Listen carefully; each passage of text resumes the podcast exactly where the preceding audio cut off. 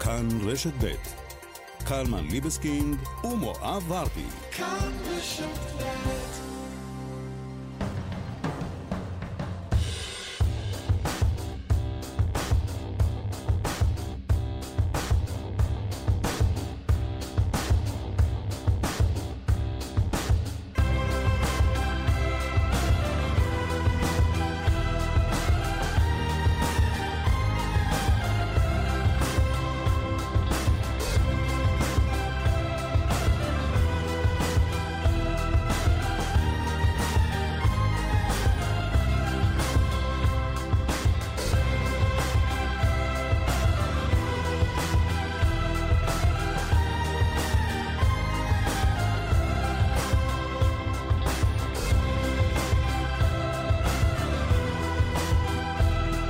מואב ורדי, בוקר טוב. קלמן, מה נשמע? מאיפה האיראנים עכשיו נכנסו לסיפור הזה, תגיד לי? תשמע, היינו עסוקים, דיברנו על זה בשבוע שעבר, התחיל משפט נתניהו, התחיל, יש משא ומתן קואליציוני, גם זה בלאגן על הראש, תנו לגמור עם זה. יום העצמאות עוד יומיים, מה עכשיו האיראנים? תשמע, אני, אני חושב שאנחנו צריכים... למה לש... זה קשור? אני חושב ש- שעורכי החדשות צריכים לשלוח פרחים לאיראנים. או למוסד, או כל מיני כאלה שאני שומע אה, בפרסומים אה, אה. זרים. זרים. זרים.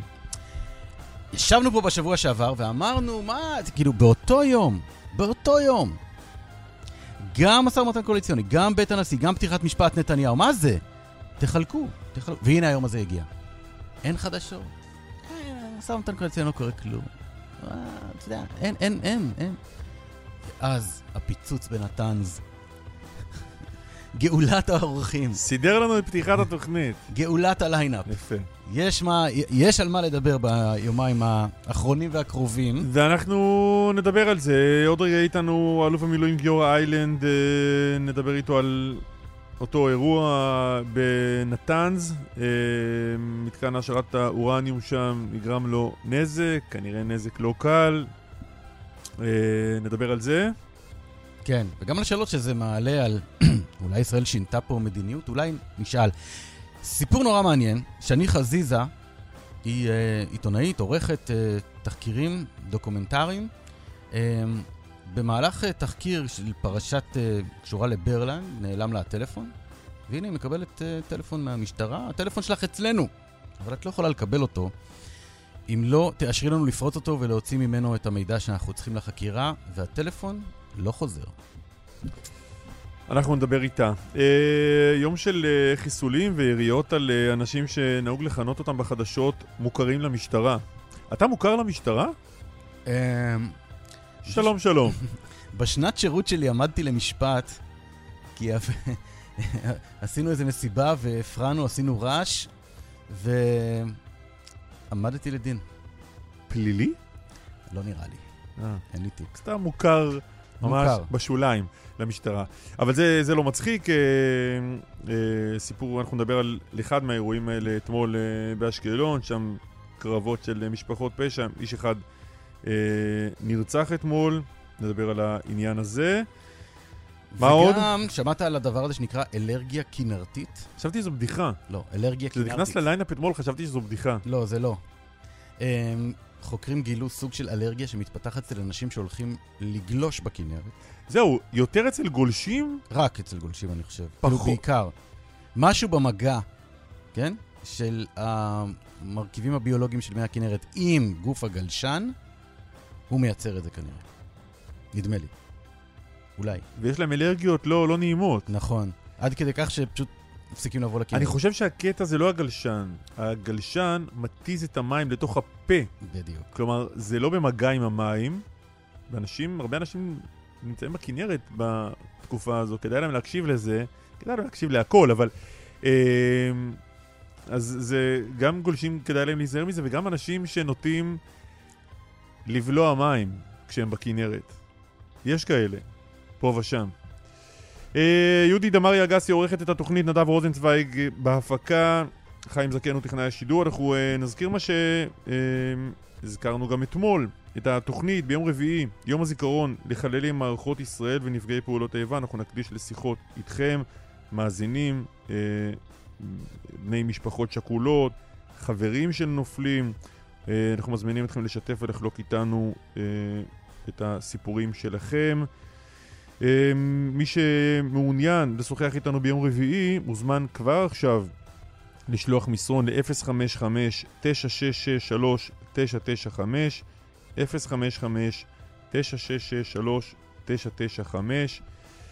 ואנחנו אה, אומרים שלום לפני הכל לאלוף במילואים גיורא איילנד, לשעבר, לשעבר אה, ראש המועצה לביטחון לאומי, שלום לך.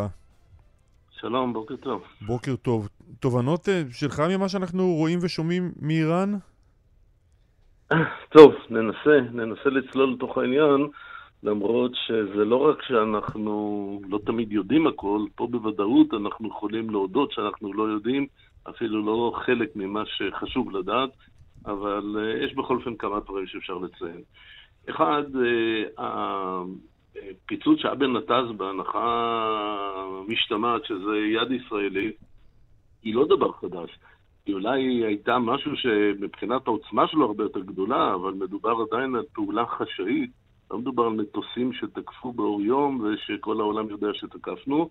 ואני אומר את זה כי ישראל, עוד פעם, על פי דיווחים כאלה אחרים, כבר 15 שנה משתעשעת עם הסג כזאת במט"ז, כנראה יחסית בהצלחה, ולכן במובן הזה אין פה משהו חדש, בהנחה שזה העניין.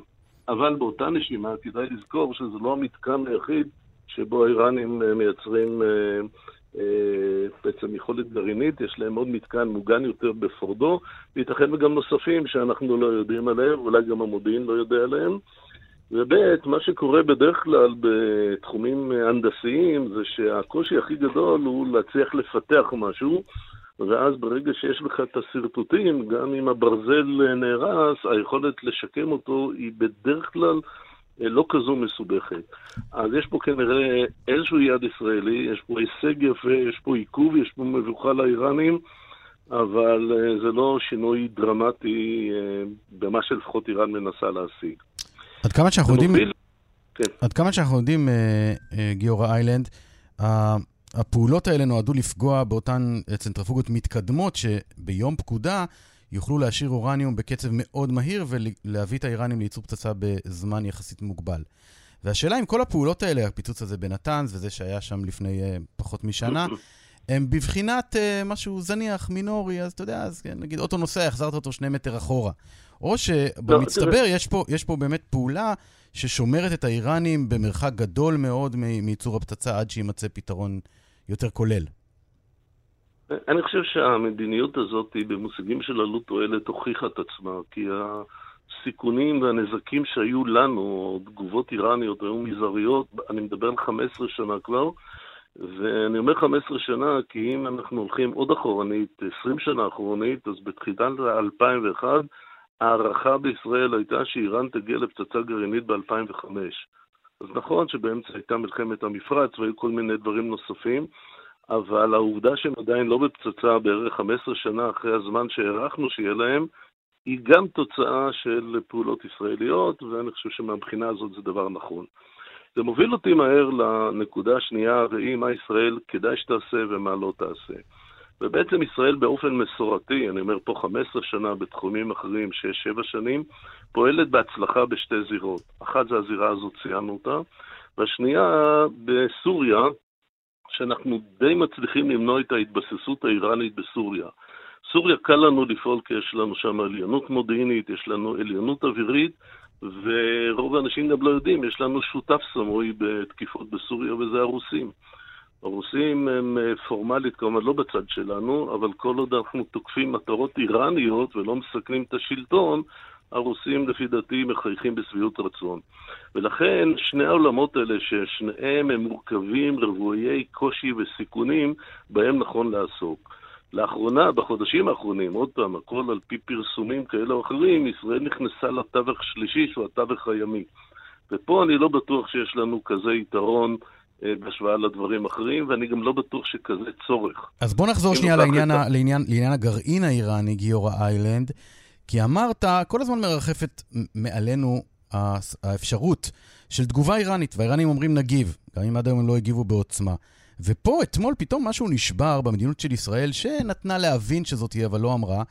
ו, ואמש, אה, הכתבים הישראלים מצטטים גורמי מודיעין שאומרים זה המוסד, זה ישראל, כאילו ישראל רוצה שידעו שזה היא. זה טוב, זה מועיל, זה בעייתי כי זה נועל את האיראנים לצורך להגיב? אה, אני לא בטוח שזה הדבר שיגרום להם לרצות להגיב, כי כולם כנראה יודעים שזה אנחנו. אה, אם אתה שואל האם אנחנו מדברים אה, יותר מדי, אגב, גם אני ואתם מדברים אולי קצת יותר מדי. אנחנו ממש מפסיקים עוד כמה דקות, זה עוד כמה דקות ייגמר. אבל כן, כן, אבל אני מדבר בעיקר כמובן על גורמים רשמיים יותר. באמת, העמימות היא תמיד הייתה דבר יותר טוב. זאת אומרת, גם אם האיראנים יודעים, אז יש תמיד הבדל בין יודעים לבין, uh, עכשיו גם uh, כולם יודעים שאנחנו יודעים שהם יודעים ושהעולם יודע. זה אף פעם לא טוב, הרי כל הרעיון של פעולה חשאית שהיא תהיה כזאתי, ולכן אתה נמנע מתקיפות גלויות ודברים אחרים. לכן אז... במובן הזה יש יותר מדי רעש. זה כן אז למה, למה, למה לדעתך, הרי מישהו אישר לצנזורה להתיר משהו מסוים לשידור. למה ישראל מתירה? האמת שאני לא יודע. חלק בדברים... למה אתה מעריך? האם אתה צריך להעריך? זה מתפרסם בכל כך במקומות בעולם, שמספיק שאתה שותק ומחייך, אז כולם מבינים שאתה מאשר. אה, לפי דעתי הדברים האלה לא נכונים. עכשיו לגבי התגובה האיראנית, אה, אנחנו כבר אומרים את זה חודשים, אולי שנים. גם תקיפות כואבות שהיו להם בסוריה, גם פגיעות בחיזבאללה, גם המדען אה, שלפני כמה חודשים עוד פעם יוחס לישראל, חיסולו, אה, ונלך עוד אחרונית לפגיעות נוספות שעוד היו בנתז והארכיון, ולא חסר. זאת אומרת, לאיראנים יש 17 סיבות טובות ומוצדקות מבחינתם להגיב, והם בדילמה, כי מצד אחד הם אה, לפי דעתי כן ינסו להגיב, מצד שני הם מכוונים את עצמם הרבה יותר לשיחות בווינה ורוצים להגיע להסכם שם. אם יהיה תקיפה של איזשהו יד שיכאב לנו, אבל לא יפריע יותר מדי לעולם, אז זה מבחינתם יהיה טוב. אם זה משהו שיפגע מאוד בנו, אנחנו נגיב, ארה"ב תתמוך בנו, אז האסטרטגיה שלהם לא תצלח, ולפי דעתי זה הדילמה שלהם. כלומר, אתה, כלומר זה... אה, גיאור איילנד, אתה לא רואה אותם אה, מגיבים בעוצמה רחבה וגדולה יותר ממה שראינו עד היום, אה, פה משהו קטן, פה איזה פגיעה בספינה, אני, משהו לא מזיק. אני, אני, אני, אני מעריך שלא, אבל זה דבר שאני אומר אותו מאוד בזהירות, כי בואו נדבר בצורה טיפה יותר גלויה. לא, אה, לאיראנים יש, והם הוכיחו את זה בסעודיה לפני כשנה וחצי, שנתיים, יש להם יכולת לראות, לא רק מלבנון, שזה חיזבאללה, ושם היכולות שבעצם נתונות למרותם הן ידועות וגדולות ומשמעותיות, יש להם יכולת לשגר מעיראק טילים לעבר לישראל, גם טילים בליסטיים ובעיקר טילי אישיות שטסים בגובה מאוד מאוד נמוך. ואם אה, חס ושלום נתעורר באיזשהו יום שבת אה, ערפילי בחמש לפנות בוקר, כש-20 טילי שיוט נשלחו לישראל, אז גם אם נצליח לסכל 17 מהם ושלוש יפגעו במטרות נקודה כואבות לנו, זה יהיה חתיכת אירוע. האם האיראנים מסוגלים לעשות דבר כזה? התשובה היא כן. האם אנחנו נדע לסכל את כולם? אני מקווה שכן, אבל זה בהחלט תרחישים שהם די uh, מדאיגים. האם יש אינטרס לאיראנים לעשות את זה? זאת השאלה, כי תהיה תגובה וכן הלאה. אני אומר שוב, האיראנים, יש להם אינטרס, אבל יש להם אינטרס שזה לא יביא לפעולה ישראלית שתביא לפעולה אמריקאית. ועכשיו זה כמו בהרבה מאוד דברים, אתה מנסה לפגוע בצד השני, אגב, הם, במובן הזה הם פועלים כמו ארגון טרור, שרוצה לפגוע בך באופן שמספיק יכאב לך מצד אחד, אבל לא יגרום לך לצאת למלחמה כוללת נגדו מצד שני. Mm-hmm. ואתה יודע, יש פה הרבה פעמים מיסקלקולציות, ולפעמים דברים לא קורים כפי שרוצים. אין ספק אבל שהם על זה העניין הזה, לפי דעתי באמת יש איזשהו גבול כמה הם יכולים לספוג, ורק להבטיח שהם יגיעו בזמן ובמקום, זה מתחיל להיראות אה, לא מספיק אמין. בטח בקהל הביתי שלהם, וגם האחרים במזרח התיכון שמסתכלים עליהם. תשמע, הייתה לישראל סוג של אסטרטגיה בארבע השנים האחרונות. נתניהו אולי שכנע, אולי גרם לטראמפ לצאת מהסכם הגרעין, כדי שיהיה סנקציות על איראן, כדי שהם יסכימו לוויתורים נוספים, כי ההסכם איתם היה גרוע לשיטתו של נתניהו. עכשיו אין טראמפ, יש ביידן שרוצה לחזור להסכם. יש לישראל אסטרטגיה? יש לישראל קונספט מה לעשות מול איראן כרגע?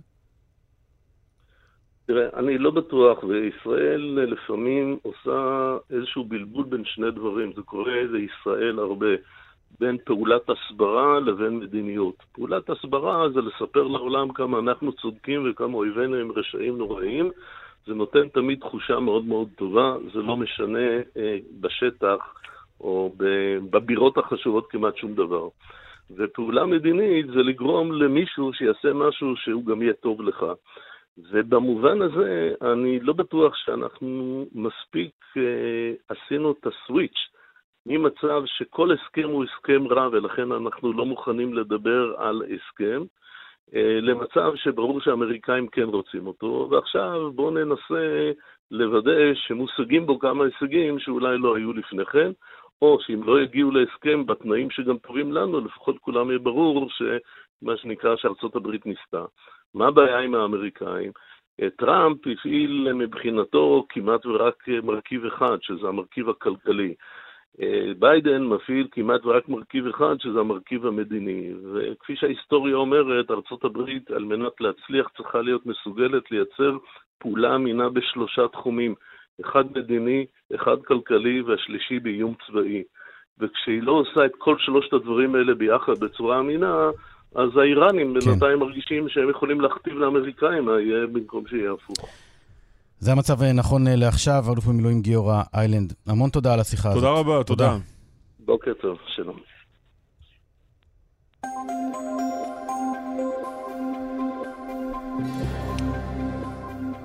דרך 57 נחסמה לתנועה בצומת השרון, לבאים משני הכיוונים בגלל טיפול בחפץ חשוד. המשטרה מבקשת מהנהגים לנסוע בדרכים חלופיות.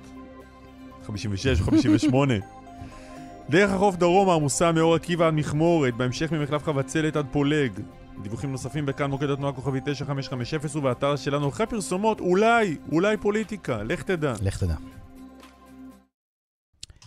להערכתי יש לנו מרואיין על הקו. בוא נראה. אני לא לגמרי סגור האם הוא אכן קיים, ואם הוא קיים מי הוא. יש לנו? רגע. בוא... אומרים מאחורי הזכוכית, רגע, סבלנות. החילזון מן השפן. החילזון מן השפן, בוא נשמור את המתח, אה, בוא נשמור אה, מקום להפתעות. הוא איתנו? כבר הוא איתנו. משה קלוגף, שלום. אהלן, בוקר טוב. מה שלומך? לא רע. לא רע. מה שלומנו? כן. רע. איך שלומנו יכול אולי להיות פחות רע? יהיה? תשמעו, אני, אה, מה שאני רואה, אני חושב שאנחנו קצת אה, יורים לכיוון הלא נכון. אני חושב שהסיפור של השבועיים הקרובים הוא בכלל הולך להיות הנושא של ביטול הפריטטיות.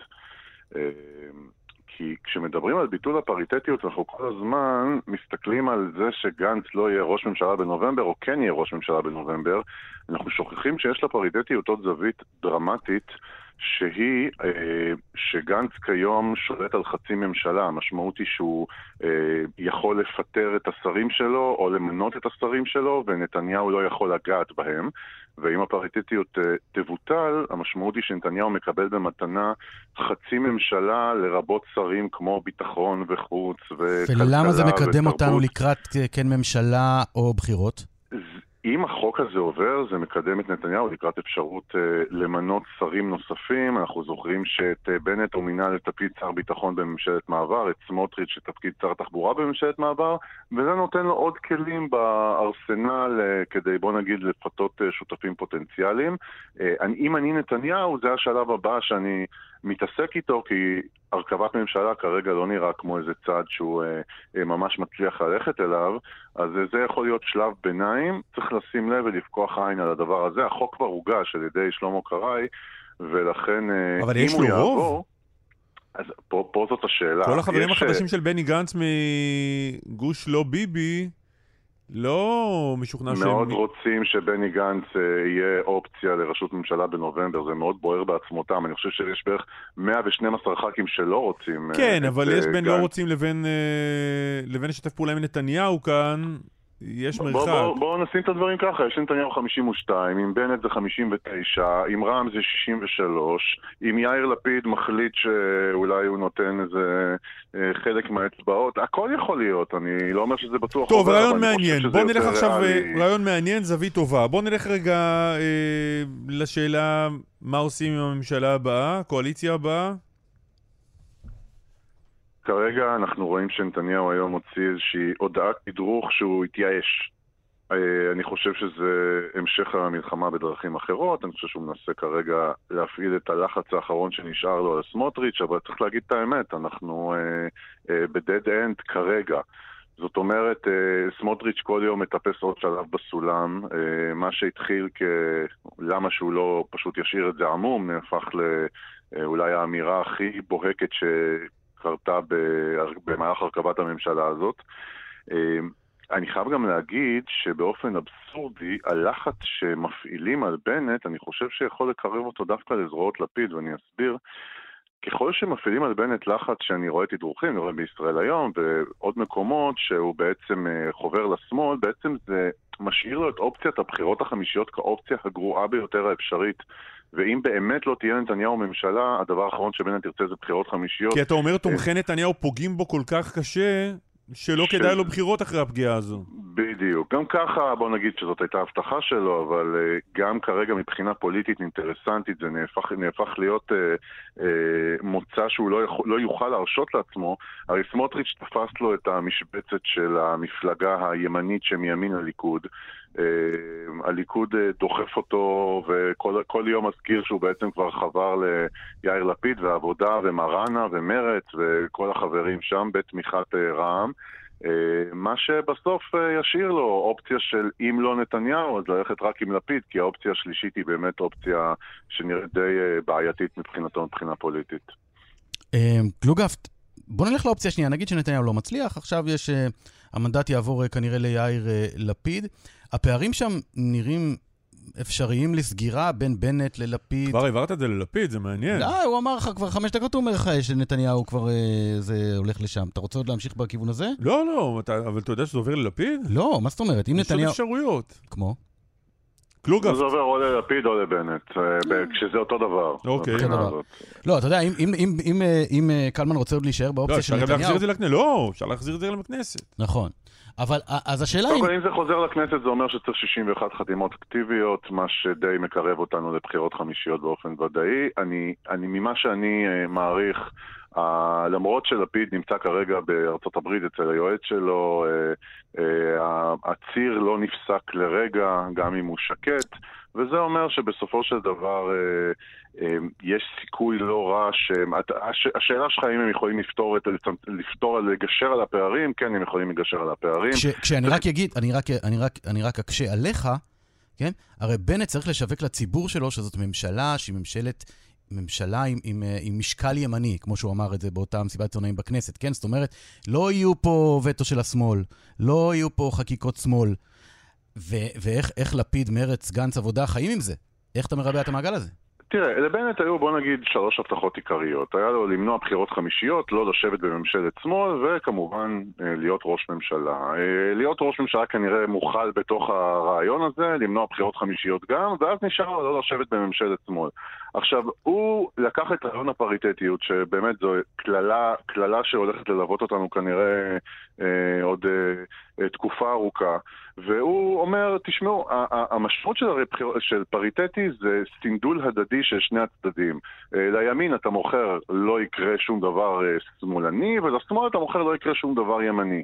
הדרך לעשות את זה עד בממשלת גנץ-נתניהו הייתה סינדול הדדי בזה שהייתה פריטטיות מוחלטת. זאת אומרת, אי אפשר לכנס ישיבת ממשלה, אי אפשר להעביר החלטות בלי אה, אה, אישור של שני הצדדים. מה שבנט מנסה לעשות זה להגיד פריטטי פלוס אחד, זאת אומרת שלראש הממשלה יהיה קול כפול, שזה בעצם אומר שהוא יכול להעביר מה שהוא רוצה כשהוא ראש ממשלה.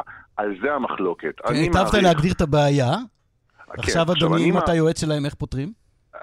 אני, אני אגיד את זה ככה, כנראה שהוא ייאלץ לוותר על הפריטטי פלוס אחד, אבל אז לקבל מנגנונים נוספים שיאפשרו לו אה, אה, שלא פתאום ייפלו עליו החלטות שהוא אה, אה, לא יכול לחיות איתן. למשל, להחריג מראש אה, אה, תחומים מסוימים אה, שהם קשורים למדיני. למשל, אה, אה, עוד נושא שכל הזמן עולה זה הנושא של אה, אם פתאום מגיע איזה פורס מז'ור מבחוץ, נגיד החלטת בג"ץ, כמו שאנחנו זוכרים על החמץ או על גיוס או דברים כאלה, איך יכולים להתנהל איתם, נושאים שאתה לא מקבל החלטה ואתה חייב להגיב אליהם.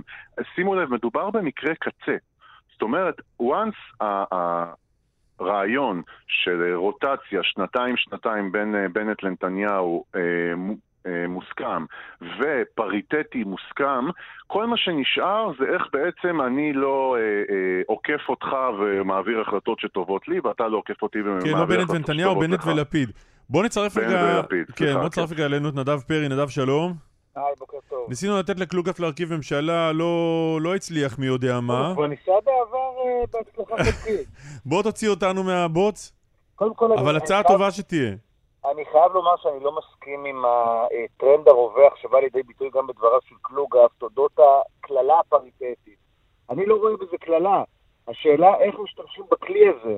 בשנות ה-80, אתם בוודאי זוכרים, הייתה כאן ממשלה פריטטית עם רוטציה זה לא שהורידה היה פריטטי, אינפלציה נדב. במאות אחוזים. אפילו פיטרו את אה, יצחק מודעי שזה אבל היה פריטטי, הממשלה- לדרישת אה, פיטרו את יצחק שמיר. מודעי כי לא היה חוק יסוד כמו שהיה חוק- היסוד עכשיו לפני ממשלת גנץ נתניהו. פרי, לאיזה מנהרה נכנסת? אה, לא, אתה נשמע בתוך בור ביטחון. אני יכול לעבוד על זה, אני יכול להרגיש בטוח.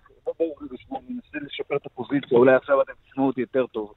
בכל מקרה, מה. שאני אומר הוא כזה. קודם כל, פריטטיות לא קללה. השאלה איך משתמשים בדבר הזה.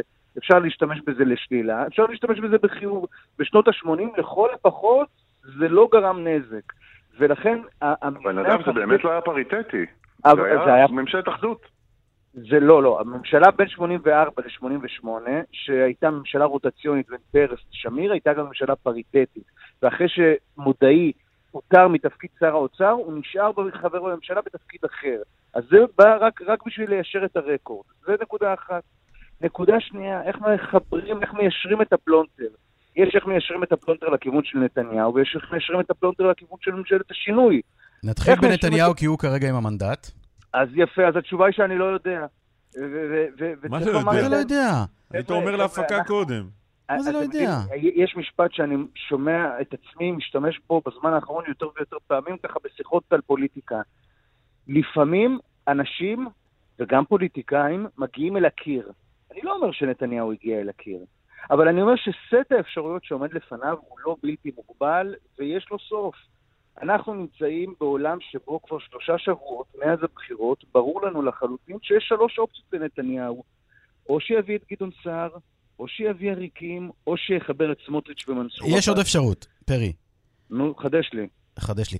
אה, האם, האם האופציה שמישהו אחר נמצא בראש הליכוד במקום נתניהו, הוא זז הצידה שנייה, אז גדעון סער נכנס, יש ממשלת ימין מלא מלא, יכולה להעניק. לנתניהו את מה שהוא צריך, וזה להישאר באיזה מעמד שעוזר לו בהיבט המשפט הפלילי. שמע, נתניהו... נשיא, יו"ר איזה, שר חוץ, לא יודע מה. הוא לא יכול להיות שר. אם באמת, אם באמת נתניהו הגיע למצב של אין ברירה, ונפי זינף, וכלו כל הקיצים, אז יכול להיות שהוא ינסה להתקדם לכיוון בית הנשיא, אולי אפילו לאיזשהו מתווה של חלופיות. אני כשלעצמי מפקפק בזה. עכשיו, אתם יכולים גם לשאול את קלוגף, הוא עבד עם נתניהו תקופה. נתניהו בסוף מונע מהרצון להישאר ראש ממשלה. עכשיו, כל אה, איזשהו הסדר... אבל למה הוא רוצה להישאר ראש ממשלה? רגע, פרי, זה אמצעי, זה לא מטרה. ראשות הממשלה היא אמצעי, לא מטרה. ראשות הממשלה היא אמצעי להישאר בסטטוס פילוסופי. מסוים כשאתה נכנס איתו לבית המשפט אבל- לעולם אבל- זה ויכוח אני חושב שהדבר היחיד פילוסופי שגורם לנתניהו לרצות להיות ראש ממשלה זה רק המשפט. לא, אני אומר ברגע זה, ברגע זה, אם ברגע זה ההאחזות שלו ב- בתפקיד הזה הספציפי, היא בגלל התואר בנימין נתניהו ראש ממשלת ישראל עכשיו במשפט. אה, אה, קלמן שאל אותך שאלה ככה רטורית בנימוס, אבל העובדה היא שהמודוס אופטנטי של נתניהו מאז 2009, כשהוא חזר ללשכת ראש הממשלה, כל זה שנית מצדה לא תיפול. מה שעשו לי בניינטיז לא יקרה יותר. אני כאן נקודה. עכשיו, בסוף הוא כבר גיבש מנגנון שהיה אמור לאפשר לו איזושהי מתכונת של חצי ראש ממשלה. יעני ראש ממשלה חלופי, עם מעון ושיירה ואבטחה, וזה לא, זה לא הלך. למה? כי הוא רוצה להישאר ראש ממשלה, הוא רוצה להישאר עם הסימבול הזה של בלפור. עכשיו, כל פתרון שהתכלית, שאבן הראשה שלו, היא להוציא אותו מבלפור ולהפסיק את כהונתו כראש ממשלה, אני חושב שמבחינת נתניהו יהיה מוצא האחרון, אם בכלל. אני, אני רוצה להמשיך את נדב, זה אומר שאפילו אם הוא היה מוותר על ראשות ממשלה, זה היה רק כדי לחזור לכס ראשות הממשלה. זאת אומרת, להיות יו"ר אופוזיציה חזק, אה, כמו שהוא היה כבר אה, פעמיים, גם לרבין וגם לאולמרט, ולחזור ולהיות ראש ממשלה. בשביל זה לא בטוח בכלל שהמועמד שהוא היה רוצה שיעמוד מולו כראש ממשלה זה נפתלי בנט. יכול להיות שהוא היה אה, שמח, זה מצחיק להגיד את זה, אבל שבני גנץ כבר יהיה ראש הממשלה, ויהיה לו יותר קל להיות יו"ר אופוזיציה שלו ואז להפיל אותו. זאת אומרת, אה, המחשבה שאם הוא כבר ויתר על האוויר לנשימה מבחינתו שזאת הראשות ממשלה, אין שום סיבה לתת את זה ליריבים הכי גדולים שלו, יש לו, יש מספיק אנשים שהסכימו לקבל את התפקיד, בוא נגיד את זה ככה. או במילים אחרות, פרשנים פוליטיים כבר מתנגדים לתת את ראשות הממשלה ליריב לוין או לנפתלי בנט, עוד לא ראיתי שבנימין נתניהו כן. מתנדב. תגיד, אה, פרי, אתה בעברך היית אה, שייך לציונות הדתית, או היית שומר מסורת, משהו כזה, לא? אה, עברתי בסביבה. יופי, כי קלמן וקלוגף הם כידוע שייכים לזרם הזה, אז אני רוצה לשאול אותך. בצלאל סמוטריץ' צייץ אפילו, אני לא זז לכיוון הסכמה לממשלה בתמיכת רע"מ מבחוץ, כי יש לי רבנים, והרבנים אומרים לי חד משמעית, לא. אני לא עושה דברים על דעת עצמי. האם לו יצויר שנתניהו מצליח לשכנע את אותם רבנים, אז סמוטריץ' יכול להגיד, חבר'ה, מה אתם רוצים? זה הרבנים אמרו, אני עושה מה שאומרים לי, טובת העם, טובת המדינה, טובת הארץ, אני מסכים. אה, אז אני אגיד לך כזה דבר. אה, בצלאל סמוטריץ', יש לו שישה ח"כים, או נגיד שבעה ח"כים אם אה, סופרים את סופר, כן? ומתוכם אה, אה, יש לו שליטה רק בארבעה. למה? כי איתמר בן גביר הוא אה, ציפור חופשייה, וגם אז, אפשר לקרוא לזה ציפור חופשייה בלי אינטרפרטציות, נכון. אז הוא כזה. אה, אה, אז נגיד, יבוא הרב דרוקמן, שאתה אמר גם, זו ציונות דתית, לא, לא הרבה שנים, אבל הייתי בגלי צה"ל כתב חרדים. אני זוכר איך חרדים, הש"סניקים נגיד, היו מגיבים כשהם היו רואים את הרב עובדיה נכנס לאירועים וימים על ימי מלך וכולי. כשאני ראיתי איך מפלגת בסמוטריץ' ובכינוסים שלה מקבלים את הרב ברוקמן, זה לא הזכיר לי מחזות מהציונות הדתית, זה הזכיר לי מחזות מהכינוסים אה, אה, נכון. החרדיים שסיקרתי. כן. למה אני אומר את זה? כי לכאורה זה מתיישב עם התזה שאתה מציע כאן. שאם באמת הרב דרוקמן יבוא לסמוטריץ' ויגיד, הנה, אני ההנהגה הרוחנית, אני כאן הבעל הבית, ואני אומר לך עכשיו, שים את הכל בצד וכנס לממשלה. יכול להיות, בתנאים מסוימים, אני לא בטוח, סמוטריץ' רק עולה על העץ ועולה על העץ, וקראתי באחד התורים בסוף שבוע שנתניהו אומר על סמוטריץ' שהוא לא מקבל הוראות מרבנים, הוא ישר מריבונו של עולם מקבל, אני לא בטוח שזה יעבוד, וגם אם זה יעבוד זה לא יהיה רלוונטי לאבי מעוז, וגם אם זה יהיה רלוונטי לאבי מעוז זה לא בהכרח יהיה רלוונטי לאיתמר בן גביר, ולבנות על זה קואליציה קשה מאוד. אגב, באופן אבסורדי, אבי מעוז ואיתמר בן גביר הם אה, טיפה יותר כן. פרגמטיים בהקשר של אפשרות להיכנס לשבת עם רע"מ, יש להם, אה, אה, הם מדברים בטונים הרבה יותר נמוכים, ואני חייב להגיד, תראו, הדרך היחידה להסתכל על זה... מי איתמר בן אתה יודע שיום אחד יגידו את השם שלו ברדיו בהקשר לפרגמטיזם, הוא היה... איפה טעיתי, הוא היה שואל את עצמו, כן. כן. אני חושב שאנחנו צריכים להסתכל בסוף על היום ה-28. היום ה-28 זה היום שבו יבינו שאו שהמנדט עובר ללפיד, סלש שמאל, סלש בנט, או שמישהו צריך לוותר.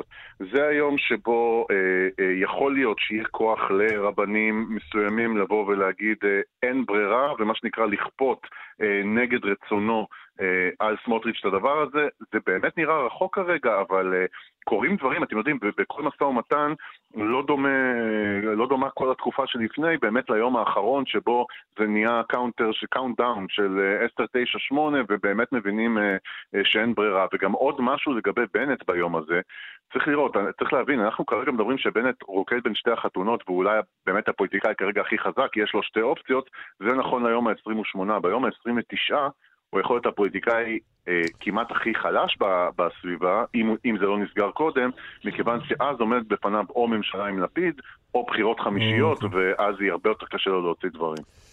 נדב פרי, משה קלוגב, תודה רבה לכם. יום נעים. יום תודה, תודה, תודה.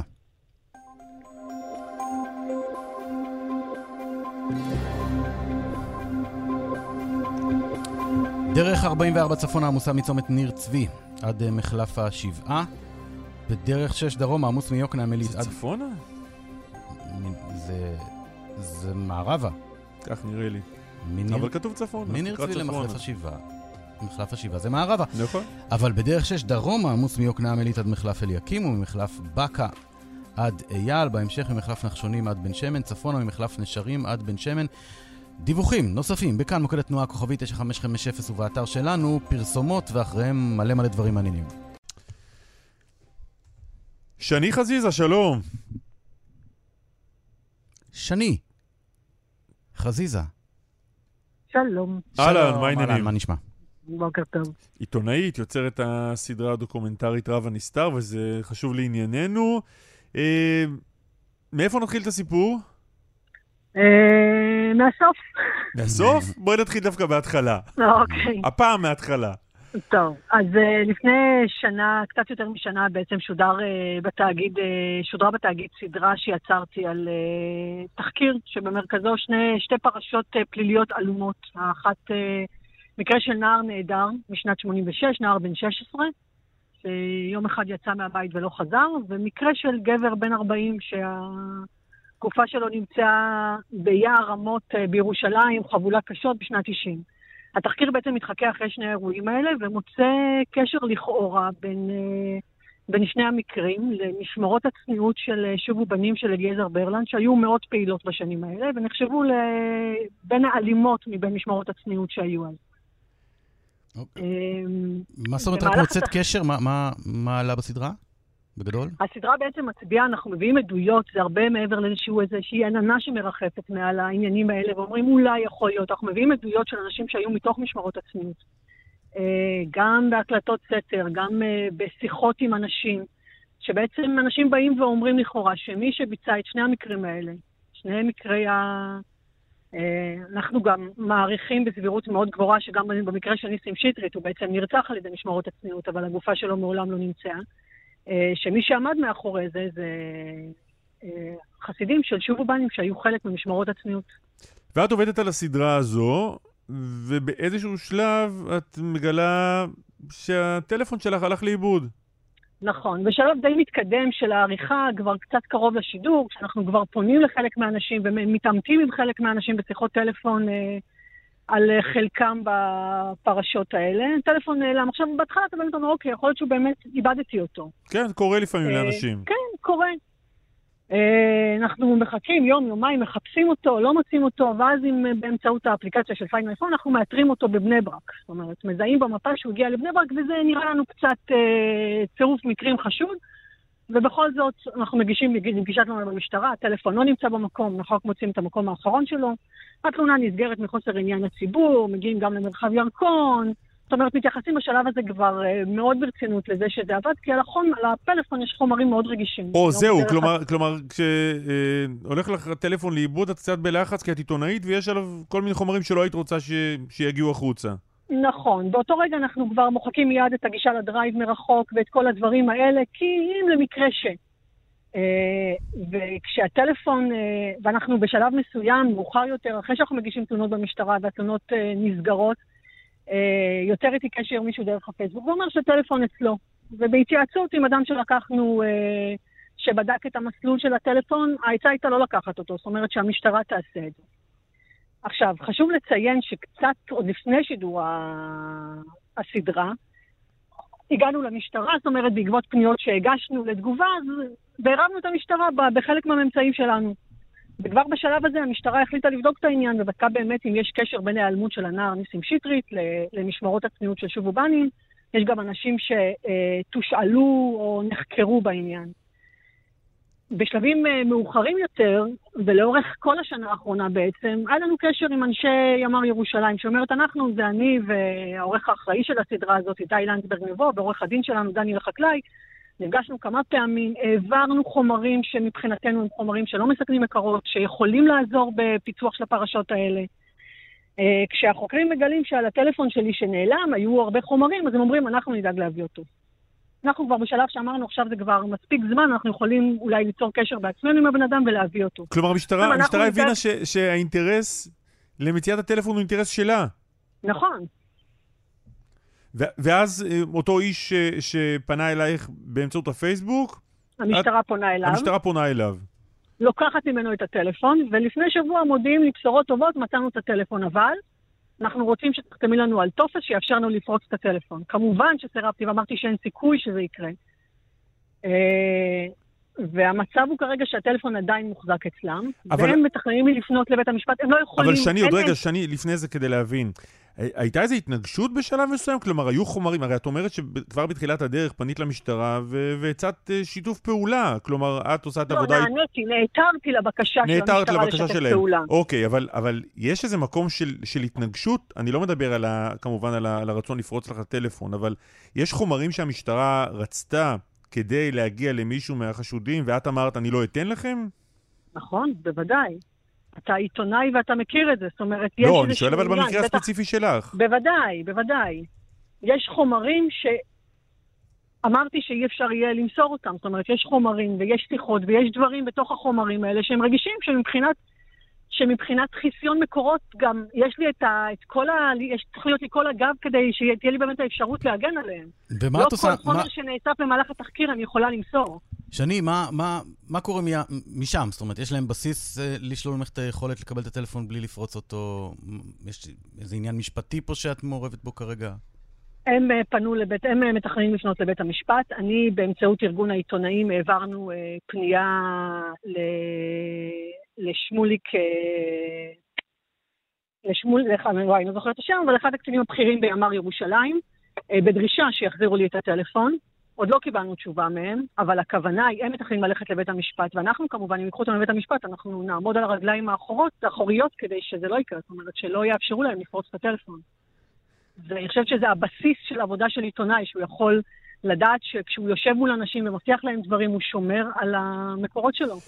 צריך להגיד שזה, שזה מקרה די, די נדיר ומוזר, כי אנחנו מכירים אה, אירועים כאלה שבהם המשטרה ניסתה לקחת אה, טלפון של עיתונאי, אבל, אבל לא, לא בצורה כזאת, לא הטלפון שלך הלך לאיבוד, מצאנו אותו, אבל נחזיר לך אותו רק אם נוכל לפרוץ קודם. גם, גם שני, מה הם אומרים לך? את שואלת אותם ברמה, את יודעת, את עבדת איתם, הימ"ר אמרת שהיה מעורב, מה הם אומרים לך? את אומרת להם את הטיעונים שלך, מה, מה התשובה שלהם? אני מאוד הופתעתי מהעניין הזה, כי בעצם אנחנו באנו ושיתפנו פעולה והעברנו דברים, ואמרתי להם, איך, אתם יודעים שיש לי חומרים רגישים על הטלפון, כי אני אמרתי לכם שחומרים, יש לי חומרים רגישים על הטלפון. במשך שנה המשטרה לא עשתה כלום. הם אומרים, אנחנו מבינים, אנחנו מבינים אותך, אנחנו לגמרי מבינים אותך בעניין חיסון המקורות וזה שאת עיתונאית, אבל מהצד שלנו, לנו יש פה אינטרס לפצח שני מקרי רצח. אנחנו מעריכים שיש שם חומרים שיכולים מאוד לעזור לנו בזה. ופה מבחינתם, זאת אומרת, זה שני קווים מקבילים שלא לא נפגשים. את, אוקיי, את תישארי עם חיסיון המקורות שלך, והעניין האיזוטרי הזה, אבל אנחנו, יש לנו פה שתי פרשיות רצח לפענח. אז אפשר לבוא ולהגיד מהצד, תראי, אבל בסוף, כשמסתכלים על התמונה המלאה, אז יש פה באמת עניין. יותר חשוב עכשיו אולי לפצח שני מקרי רצח מלשמור על חיסיון מקורות, אז לא, התשובה היא לא. כי המשטרה יכולה לעשות עבודה קצת יותר מאומצת, באמצעות דברים שנמסרו להם, ולהגיע לפרטים לבד. להגיע זה... לאנשים לבד. שני, איפה זה עומד כרגע? הטלפון מוחזק, אה, לפי מה שנאמר לי, בכספת בימ"ר ירושלים, תוך הבטחה שעד שלא יהיה צו הם לא יפרצו אותו. אה, ושוב, ארגון העיתונאים פה על המשמר מחכים לתגובה של ימ"ר ירושלים, ואם אה, זה לא יהיה, אז אנחנו נפנה לערכאות משפטיות. מעניין מאוד. נקרא רק את מה שאומרת המשטרה. מכשיר הפלאפון שנגנב נתפס על ידי המשטרה ומוחזק כדין. נמשיך לחקור פשיעה, לאכוף את החוק ולפעול בהתאם להוראות החוק והחלטת בית המשפט. סוף ציטוט, מה שאומר, אנחנו לא מתייחסים לעניין. אה, זו תגובה נהדרת, אבל היא לא קשורה לשום דבר שחשוב לשיחה שלנו. אה, לא בפעם הראשונה וכנראה גם לא האחרונה. שני חזיזה, תודה רבה לך. תודה. תודה מואב, תודה קלמן. תודה, שני. ביי. אורלי אלקלעי, כתבתנו בעמקים, שלום. שלום, בוקר טוב. איזה סיפור. גם אתה רוצה פורשה? או שלא כדאי? אני לא, לא בטוח. האמת שחשבתי על זה עד הבוקר, וכשראיתי את הסיפור שלך אמרתי אולי עדיף אה, להסתדר עם מה שיש. עדיף, עדיף להסתדר עם מה שיש, אין ספק. אתה יודע, גם בגלל הסכום של הרכב וגם בגלל מי שחומד לך אותו. אז מדובר אה, בתושב השרון, בעל עסק אה, אולם אירועים בעמק חפר, שפשוט ביום בהיר אחד הוא פשוט נוסע עם הרכב שלו, ואז הוא נתקל במחסום משטרתי. אדם אה, שומר חוק עוצר במחסום המשטרתי ופותח את החלון לשאול, אה, כששואלים לפרטיו, רק שמי ששואלים לפרטיו הם שלושה, אחד מכפר יונה, שניים אה, מטבריה, שמתחזים לבלשים, מתחזים לשוטרים. רגע, אמרנו באיזה רכב הוא נוסע? אמרנו, בפורש. אוקיי. במה שאנחנו לא ניסע. כן. מי לא, מי לא נוסע בפורש? כי אנחנו החלטנו הם. עומדים מחופשים עם כל התחפושת, בגדים של שוטרים והכל? עם אה, כובעי אה, בילוש. אה, אה, בלשים, אוקיי. כן, הם נראים על פניו, גם אתה וגם אני היינו עוצרים, כי יש מחסום משטרתי. כן. וברגע שהוא עוצר, הם פשוט מנסים לחטוף אותו, להכניס אותו בכוח לרכב שנמצא סמוך למחסום. ומישהו, כמובן שהוא מתנגד, הם מושכים אותו מתוך הרכב שלו, הוא צועק, אה, מנסים לחטוף אותי, מנסים לחטוף אותי. מה שבסוף קורה זה שהוא נשאר אה, באמצע הכביש, והרכב נעלם כלא היה יחד עם, אה, עם השלושה, עם רכב נוסף שהיה שם. זה מסוג הרכבים שקצת קשה להעלים, לא? קשה מאוד להעלים, כי יש לו את כל אמצעי המיגון. אה, לא, לא התכוונתי. נכון, גם אמצעי מיגון וגם כי... כי לא לכולם יש פורש. נכון, אבל אתה יודע, אם אתה מחנה אותו באיזשהו בניין, בחניון תת-קרקעי, ואתה גם שוכר רכב, אז אתה לא בדיוק מעורר חשד. יכול להיות שהבאת עוד רכב, עוד רכב שאתה מוכר. זהו, כי את יודעת, בדרך כלל. בדרך כלל גנבת רכבים זה לצורך מה שנקרא משחטות וחלפים. אה, אני לא אני לא גנבתי אף פעם רכבים, אבל אם הייתי גונב פורש, לא הייתי שוחט אותם. בדיוק, ואז אתה בסוף צריך לנסוע עם הפורש הזאת. עכשיו, כמה פורש יש בארץ? יש, יש, יש. אה, באזור שבו אני אצלכם מתגוררת, בקיבוץ, אין? בין הטרקטור של הגדש לטרקטור של ה... יש, יש היום בארץ ספורט. בקיצור, כמה זמן הם- הצליחו להחזיק את זה אצלם? עד שכמובן החבר'ה של אה, איתורן אה, והמשטרה התחילו לעבוד, ברגע שהוא התקשר למשטרה, איתורן מיד אה, כמובן עושים איכון על, ה, על הרכב, היכן הוא נמצא, המשטרה מוציא, מגיעה לרכב, מגיעה גם לשלושה, לשלושת החשודים, הם נעצרו, מעצרם מוארך מפעם לפעם, אתמול אה, הוגש נגדם אה, כתב אישום, בבקשה למעצר עד תום ההליכים. לפור שלום חזרה לבעליה, שלהערכתי עכשיו הוא... אני בספק אם הוא יעצור במחסומי משטרה. כן, כן, אבל... טוב. אורלי, תודה רבה. תודה רבה.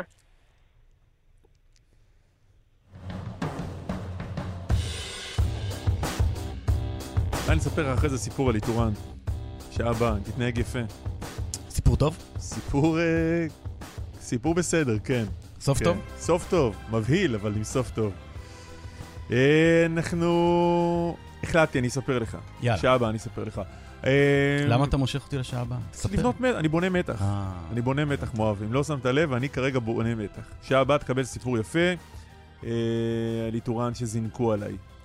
אה, הם זינקו עליך. כן, סוג של. כאילו חשבו שאתה הגנב. אנחנו נצא לפרסומות חדשות, ואז הסיפור על איתורן. יאללה ביי.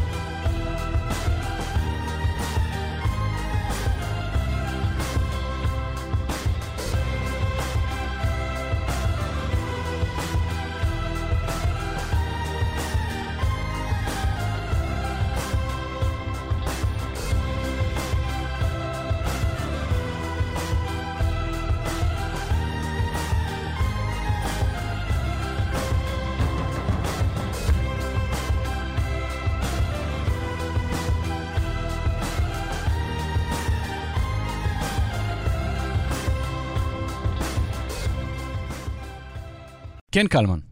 כן, מה? אמ, כן. כן, מה? כן? חברים, יש לנו מרואיין. דוקטור שרון אלרועי פרייס, איתנו? איתכם? שלום, דוקטור שרון אלרי פרייס. אה, אה, מה שלומך? מה שלומך? אני בסדר גמור, מה שלומכם? אנחנו בסך הכל בסדר. ראש שירותי בריאות הציבור במשרד הבריאות. אכן. אכן. אשאל אולי, אולי, אולי נהיה לפה, למרות שאנחנו, מי יסמנו, כן, אבל נדמה לנו שאנחנו ככה אולי חשים משהו לגבי עניין המסכות. התחלואה יורדת, יורדת, למרות שאנחנו בחוץ. מה זה יורדת? נעלמה. נעלמה. למה, למה, למה אנחנו עדיין מסתובבים עם מסכות, דוקטור פרייס?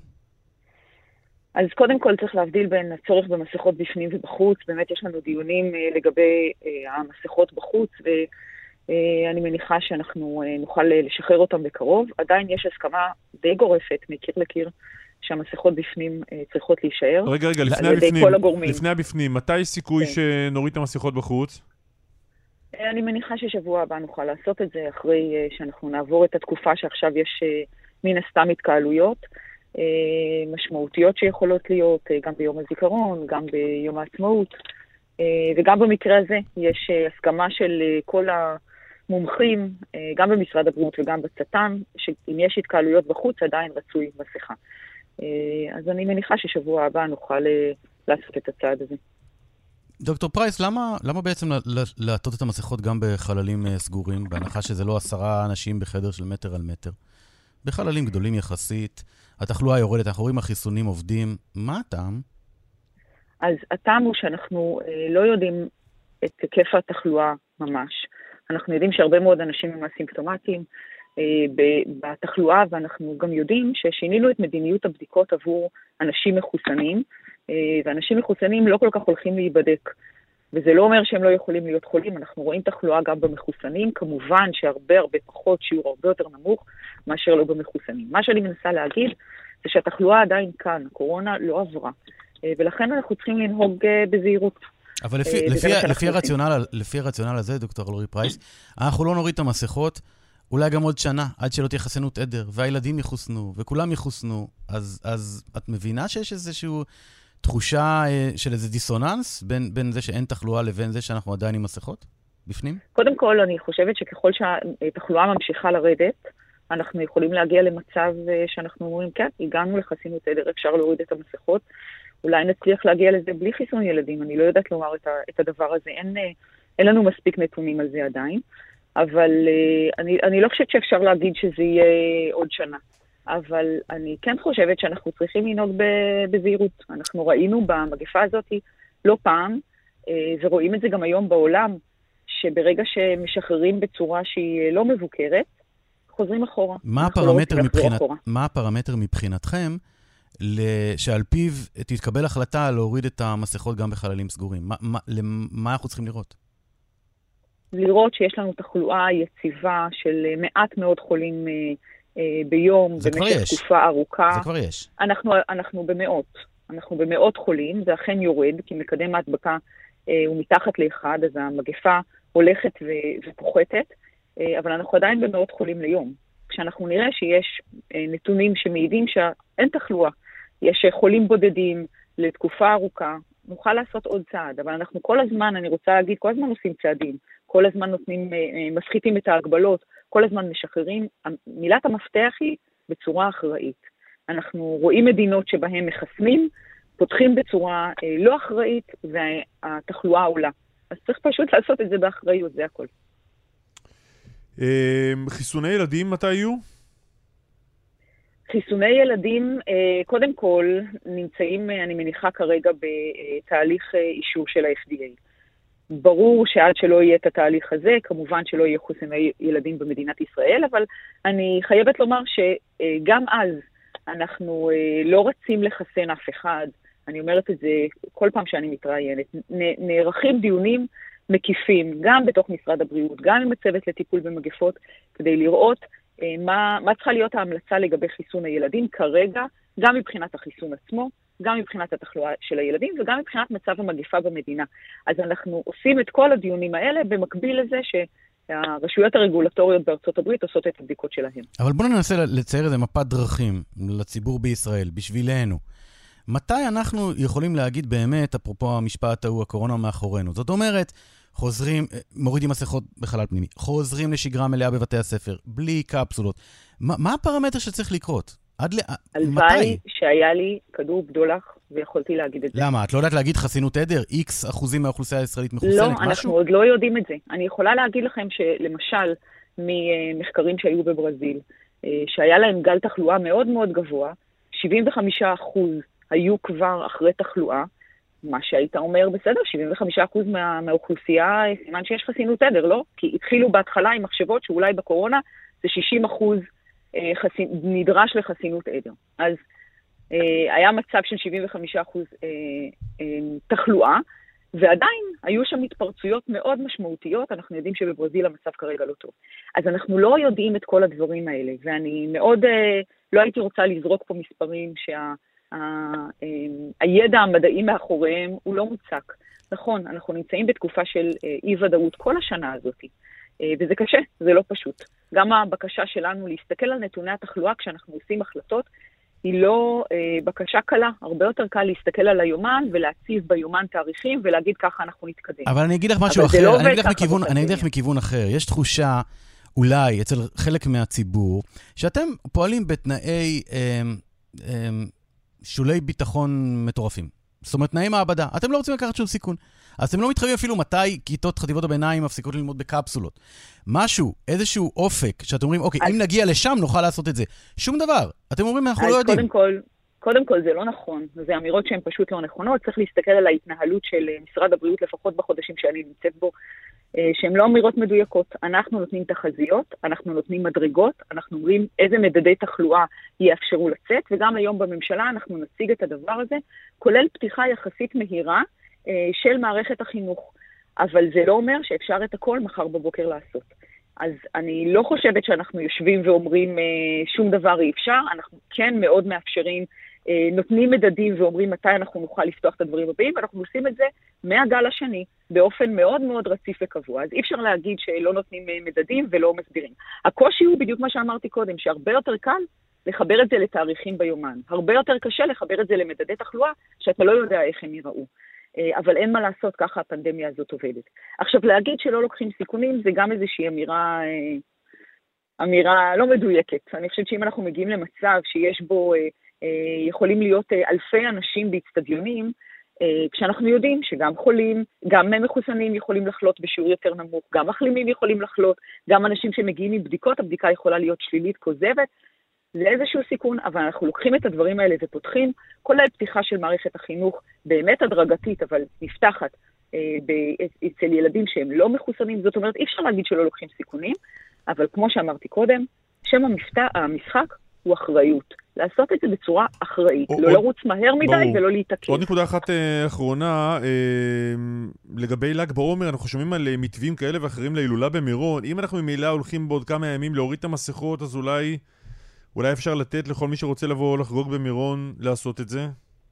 אז שוב, זה, בוא, זה אין קשר בין המסכות לבין uh, כמויות האנשים. לא, זה בחוץ, uh, אנחנו... זה הכל בחוץ שם. כן, אבל הבעיה, הבעיה פה, הדיון פה הוא לא על המסכות כן לא, אלא האם אנחנו נמצאים בשנה רגילה, שבה חצי מיליון אנשים עולים uh, להר, uh, כשלפי הדיווחים שאני שמעתי, אני uh, לא עליתי להילולות uh, הר מירון, אבל uh, לפי הדיווחים שאני שמעתי, כשבשנים uh, רגילות, כדי לזוז עשרה מטר לוקח עשרים דקות. זאת אומרת, צפיפות באמת אדירה. והאם אנחנו נמצאים כרגע במדינת ישראל אה, במגפה אה, שמאפשרת את הדבר הזה? אני, אנחנו בדיונים מאוד ארוכים עם כל הגורמים הרלוונטיים, גם עם משרד הפנים, גם עם משרד הדתות, אה, גם עם האחראים על האתרים הקדושים, גם עם המשטרה, לראות איך אפשר לאפשר כמה שיותר, אבל בצורה בטוחה. וזה בטח לא חצי מיליון אנשים שעולים על ההר. דוקטור אה, שרון אלרועי פרייס, ראש שירותי אה, בריאות הציבור, תודה רבה לך. בשמחה, יום טוב. תודה, תודה, דוקטור יום פייס. טוב. תמר אלמוג, שלום. שלום חברים, בוקר טוב. לוחשים לי פה שהמשפט נמשך. אה, אני לא בטוחה שדייקו במה שלחשו לך, כי אומנם הדיון התחיל, אבל עדיין אין... העדות עצמה עוד לא נשמעה. המשפט זה משפטו של בנימין נתניהו, העדות זה עדותו, זו עדותו של אילן ישועה. נכון. ובעצם אה, העדות, אילן שמדבר כבר שבוע. בשעה תשע בבוקר, אבל uh, אתם שומעים אותי? בטח. כן, כן. כן, לא, הקליטה פה היא לא משהו. Uh, אילן ישועה עלה לדוכן העדים בתשע בבוקר, אבל להעיד הוא עוד לא התחיל. הבוקר, כמו כל בוקר, יש נוהל, זה כמו הקפה, אז מתחילים בעשר דקות של בעיות טכניות, ואז כשמסיימים זה, יש בין עשר דקות לרבע שעה של ויכוח בין הצדדים. אילו מסמכים אפשר להציג לו ואילו שאלות אפשר לשאול אותו. על מה הפעם, לדוגמה, הבוקר הזה? אז מה שקורה, שבעצם היה סיכום לאור התנגדות של ההגנה לכל מיני אה, דברים שלא נכללו בחומרים שהם קיבלו, יש סיכום ששואלים את אילן ישועה רק על דברים שהופיעו או בהודעות שלו במשטרה, בחקירה, או ברענון זיכרון, באותו מהלך שעושים בפרקליטות לפני העדות. ואז כל בוקר מתווכחים האם מה שהם מתחילים לשאול אותו כן הופיע שם או לא הופיע שם. וכשהיום השופטים כבר הגיעו עם פחות סבלנות לעניין הזה, והם אומרים, איך אתם מתנגדים לשאלה שעוד לא נשאלה? אז זה מה שהיה הבוקר. עכשיו, העדות שלו הבוקר נמשכת בעניין התכתובות, אותן אה, הוראות אה, שניתן שהוא מקבל לסיקור לטובת נתניהו.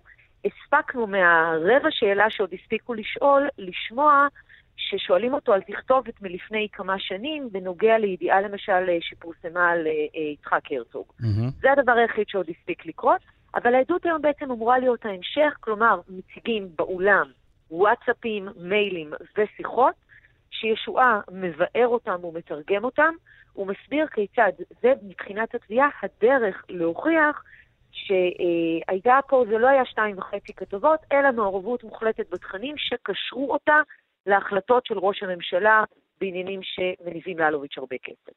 זה בגדול מה שאמור להיות בעדות. רק אה, ש- שאלה קטנה, תמר, אנחנו כבר כמה שבוע בתוך המשפט, נכון? אה, כן, שבוע בדיוק. יש משהו מהעדויות שעלה, בעדויות של, של ישועה, ששינה את מה שהכרנו, או ממש עניינית בפרטים, או ב, ב, במוזיקה של הדברים, ממה שידענו, ממה ש... אה, מחומר חקירה עד היום, מהפרסומים העיתונאיים?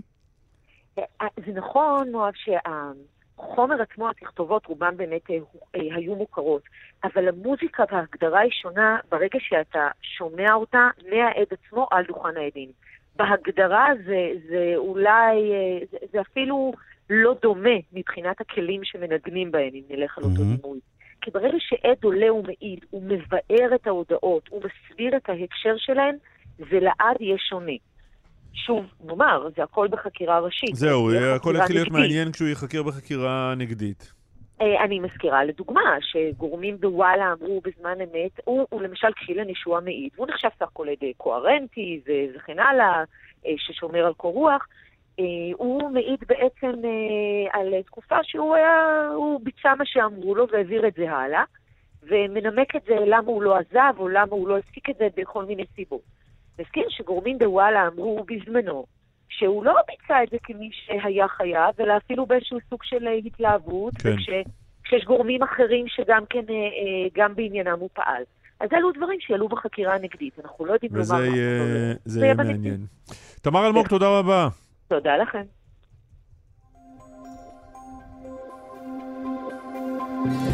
רבים שואלים אותי, מה מה קורה בכבישים? ומה אתה עונה להם? מואב יגיד לכם. תראה, אתה יכול לומר להם שבדרך 85 מערבה, שם עמוס מצומת מכר. מכר עד צומת עכו מזרח, בדרך החוף דרומה עמוס ממחלף ינאי עד פולג, ואתה יכול גם לומר להם שדיווחים נוספים בכאן מוקד התנועה, כוכבי 9550, ובאתר שלנו, ואתה יכול גם לומר להם שעכשיו פרסומות ואחריהם... לפני הפרסומות אני אגיד לך ש- אה. שאני רואה תגובות, אה, צייצנו את אה, הדברים שאמרה דוקטור שרון אלרועי פרייס, שבשבוע הבא ככל הנראה, היא אמרה אני מניחה, שניתן, נקבל החלטה שניתן יהיה להוריד את המסכות, ואני רואה המון תגובות של אנשים שאומרים, תודה רבה לכם, הורדנו מזמן. נו, ברור. אני לא הורדתי מזמן. בסדר, כל הכבוד לך. לא. יש, אתה יודע, צריך לשמור על הכללים, כל עוד יש כללים, לא? כן, אבל אתה יודע, הכללים הם נעשים, נכתבים, כדי, אתה יודע, לקחת איזה ש- כשאני מסתובב. לי, כשאני מסתובב ליד אנשים שאין להם מסכה, אני לא מדבר על מי שהוריד שנייה אחת תחת לאף, כי הוא מדבר וזה, ואולי, לא יודע. אלא שמסתובבים בלי מסכה, אלה אנשים שמכעיסים אותי. אני יכול להבין אותך, ואני גם יכול להבין את אלה שמסתובבים... במצב שאתה רואה שהחיסון עובד, החיסון עובד. ועדיין עם המסכות האלה זה כן, נראה לפעמים משרד הבריאות, חסר היגיון. שמקבל החלטות. בסדר, אתה מדבר איתי על ציות להנחיות, אני מדבר איתך על, ה... על ההיגיון לא, שכאילו לא. אתה לא מבין אותו. לא, אתה לא מבין אותו. אתה יודע כמה דברים אני לא מבין פה? הרבה? אני אתחיל לקבל, לקבל החלטות פה מול כל דבר שאני לא מבין אותו. אל תתייאש כלמן. אה, אנחנו נצא לפרסומות.